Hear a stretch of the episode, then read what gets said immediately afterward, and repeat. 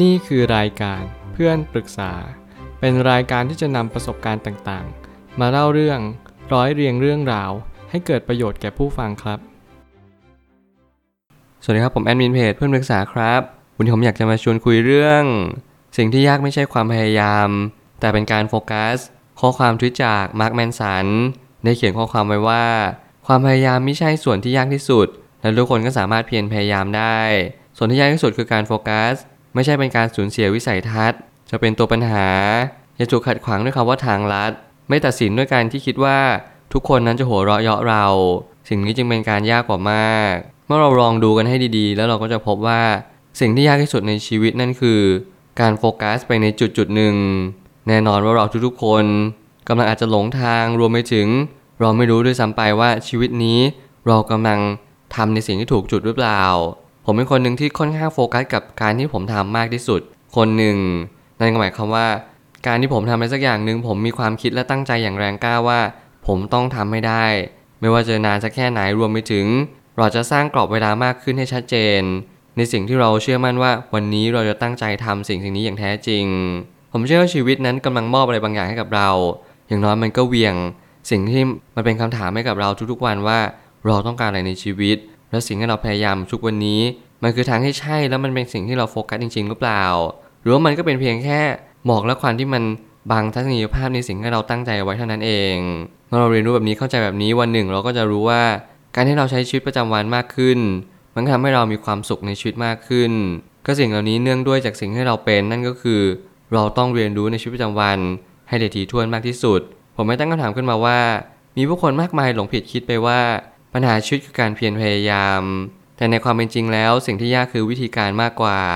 เมื่อวิธีการสำคัญมากกว่าความเพียรพยายาม และการโฟกัสก็สำคัญไม่แพ้กับวิธีการเลย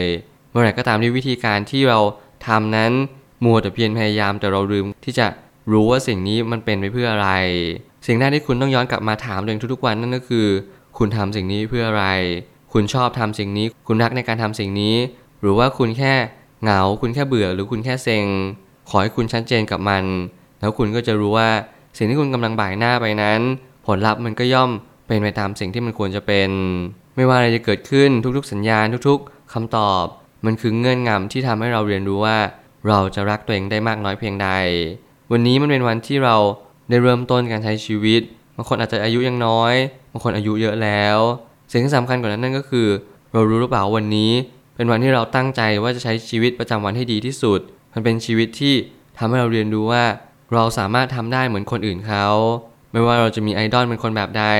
เราอยากจะหมุดหมายไปยังที่ใด เราก็สามารถทำได้ถ้าเราตั้งใจจริง ๆ สิ่งหนึ่งที่ผมพูดเป็นประจำนั่นก็คือ ทางลัดนั้นไม่มีจริง และถ้าเกิดสมมติเราตั้งใจจะไปหาทางลัดกันมากเกินไป มันก็ทำให้เราหลงทางว่า วันนี้เป็นวันที่เราไม่รู้ว่าเราควรจะไปทางไหนจริง ๆ มีผู้คนมากมายไม่ว่าจะเป็นรุ่นผม เด็กกว่าหรือโตกว่า เขาก็มักจะหาทางลัดกันเป็นประจำและเขาก็หลงเชื่อไปว่าทางลัดนั้นมีอยู่จริง ไม่ว่าใครก็ตามแต่ที่ไปทางนี้ก็ล้วนแต่จะประสบพบเจอเหตุการณ์เดียวกันนั่นก็คือ เรานั้นเรียนรู้ความเป็นจริงอยู่ข้อหนึ่งว่าเราทำอะไรก็ได้อย่างนั้น ไม่มีใครได้เกินกว่าสิ่งที่ตัวเองทำน้อยกว่าสิ่งที่ตัวเองทำเลย ไม่ว่าคุณจะเลือกทางใดทางหนึ่ง อย่าพยายามหาทางลัด อย่าลืมว่าสิ่งที่เป็นวิสัยทัศน์ที่กว้างไกลของคุณเนี่ย ก็คือตัวของคุณเองมันคือทัศนียภาพที่คุณสร้างมันขึ้นมา ความรู้สึกนึกคิด การปรุงแต่ง การบุดหมายสิ่งต่างๆ ในชีวิตประจำวันนั่นแหละจะเป็นส่วนต่อขยายว่า คุณกำลังทำมันได้ดีที่สุด และคุณนั้นเป็นส่วนที่ทำให้ทุกอย่างดีขึ้นได้ ถ้าคุณตั้งใจทำมันจริง ๆ ขอให้วันนี้เป็นวันหนึ่งของชีวิตที่ทำให้คุณเรียนรู้ว่า เราจะตั้งใจทำมันมากที่สุดวันหนึ่ง แล้วคุณจะพบว่าวันนี้ก็เป็นวันที่ทำให้คุณภูมิใจในชีวิตได้เหมือนกัน กว่าที่เราจะไม่ถูกรบกวนรวมไปถึงการไม่กล่าวโทษตัวเอง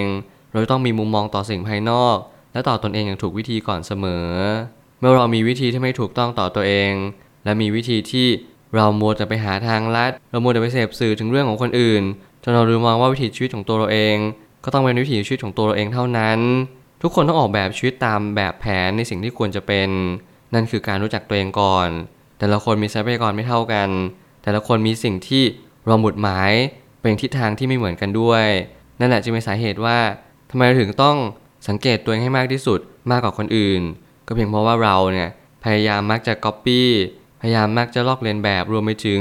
กล่าวโทษในสิ่งต่างๆ มากเกินไป ว่าสิ่งนั้นไม่ดีสิ่งนี้ไม่พอ ฉันทำไม่ได้หรอก สิ่งเหล่านี้เป็นต้น ไม่มีใครมานั่งสนใจเราเท่ากับตัวของเราเอง และไม่มีใครชี้ทางให้เราได้ดี เท่ากับปัญหาเป็นตัวชี้ทางให้ ใช้สติในการดำเนินชีวิตเสมอ ผมเชื่อมีผู้คนมากมายที่ต้องการกำลังใจ ต้องการแรงบันดาลใจและต้องการแรงผลักดันในชีวิตเพิ่มมากยิ่งขึ้น ทุกวันนี้ผมก็ยังฟังคลิปแรงบันดาลใจอยู่ ผมเชื่อว่าวันไหนที่ผมท้อหรือวันไหนที่ผมสิ้นหวังและหมดเรี่ยวแรง ผมเชื่อว่าคลิปเหล่านี้มันช่วยให้ผมพยุงตัวเองขึ้นมาได้ง่ายมากขึ้น รวมไปถึงผมก็สามารถที่จะพยุงคนอื่นต่อไปได้ด้วยเช่นกัน สิ่งนี้มันคือเหมือนส่วนต่อขยายของชีวิต มันคือพลังงานเชื้อเพลิงที่ดูเหมือนเล็กน้อยแต่มันสำคัญ เราลองดูผู้คนมากมายในสังคม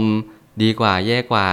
ประสบความทุกข์ที่เขาไม่สามารถแก้ไขปัญหาได้เลย แต่เขาก็สามารถผ่านมาได้อย่างมีความสุขบางคนให้แง่คิดกับเราด้วยซ้ำนี่หรือเปล่าที่เป็นแรงบันดาลใจ สิ่งที่สำคัญที่สุดในชีวิต นั่นคือการมีชีวิตอยู่เพื่อสิ่งใดกันแน่ ส่วนที่ยากคือส่วนที่เราไม่สามารถจะเข้าใจมาได้ทั้งหมดในเวลาอันสั้น เราจึงจะต้องค่อยๆ สังเกตตัวเองไปว่า เราจะดำเนินชีวิตหลังจากนี้ได้อย่างไร เมื่อมีคำถามเราก็ต้องหาคำตอบ แล้วเราหาคำตอบไม่เจอ เราก็ต้องหาต่อไปเรื่อยๆทำสิ่งที่เป็นสิ่งที่สำคัญที่สุดในชีวิตก่อน เรารู้หรือเปล่าวันนี้เราควรทำอะไร เราควรดูแลตัวเองมากแค่ไหน การนอนหลับของเราแต่ละคืนเพียงพอหรือยัง การกินอาหารให้มีประโยชน์ ออกกำลังกายเป็นประจำ สิ่งนี้เป็นสิ่งที่บางครั้งอาจจะดูเหมือนว่ามันไม่จำเป็น แต่วันหนึ่งเมื่อไหร่ก็ตามที่เราทำต่อเนื่องไปเรื่อย เราโฟกัสกับชีวิตที่ดี วันหนึ่งผลลัพธ์ก็จะเป็นชีวิตที่ดีต่อไป ขอให้มันเป็นชีวิตที่ดีจริงๆ และสมยังกับสิ่งที่มันเป็นชีวิตที่ดีอย่างสิ่งที่มันเป็น ไม่ต้องกังวลเลยว่าสิ่งที่เราทำในวันนี้มันจะไม่มีผลอะไร เพราะทุกอย่างที่เราทำล้วนมีผลทั้งหมดทั้งสิ้น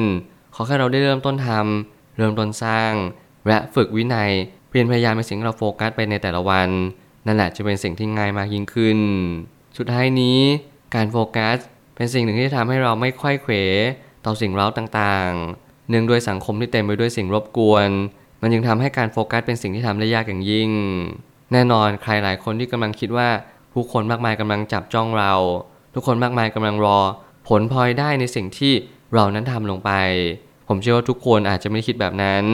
มันมีหลายคนมากๆที่พยายามรอความล้มเหลวของเรา แล้วมันมีผู้คนกลุ่มคนเพียงไม่กี่หยิบมือ เขายินดีกับความสำเร็จของเราเมื่อเราทำได้ แน่นอนว่าเราอาจจะใช้ชีวิตบนสังคมที่ไม่ได้ดีและไม่ได้สมบูรณ์แบบอย่างสิ่งที่เรานึกตรึก แต่อย่างน้อยที่สุดเราสามารถสร้างให้มันดีขึ้นได้โดยตัวของเราเอง เมื่อไหร่ก็ตามที่มีคนล้มเหลว จงหยิบยื่นมือที่เข้าไปช่วยเขา ถ้าเราช่วยได้ ส่วนถ้าเกิดสมมติใครประสบความสำเร็จ เราแค่ยินดีไปกับเขา เกิดมุทิตาจิต แสดงความดีใจร่วมไปกับเขาว่า เขาทำได้แล้วนะ เรารู้ว่าเบื้องหลังคุณเนี่ยมันไม่ง่ายเลย อย่างน้อยที่สุดวันนี้เราทำทางนี้ร่วมกัน มันจะเป็นทางที่ไม่ดีที่สุด แต่มันเป็นทางที่เราภูมิใจกันทั้งคู่ เราเห็นคนที่ประสบความสำเร็จ เราก็อยากรู้ว่าทำไมเขาถึงทำได้ เรียนรู้จากเขาเหล่านั้น วันหนึ่งเราก็ประสบความสำเร็จตามไป นี่แหละจะเป็นชีวิตที่สุขสมบูรณ์ และสมกับสิ่งที่เรียกว่า เราพยายามอะไร เราก็ได้สิ่งนั้น หรือว่าความพยายามอยู่ที่ไหน ความสำเร็จอยู่ที่นั่น นี่แหละจะเป็นที่มาของคำเหล่านี้ ผมเชื่อว่าทุกปัญหาย่อมมีทางออกเสมอ ขอบคุณครับ รวมถึงคุณสามารถแชร์ประสบการณ์ ผ่านทาง Facebook Twitter และ YouTube และอย่าลืมติด Hashtag เพื่อนปรึกษาหรือ f r ร e n d t a l k ด้วยนะครับ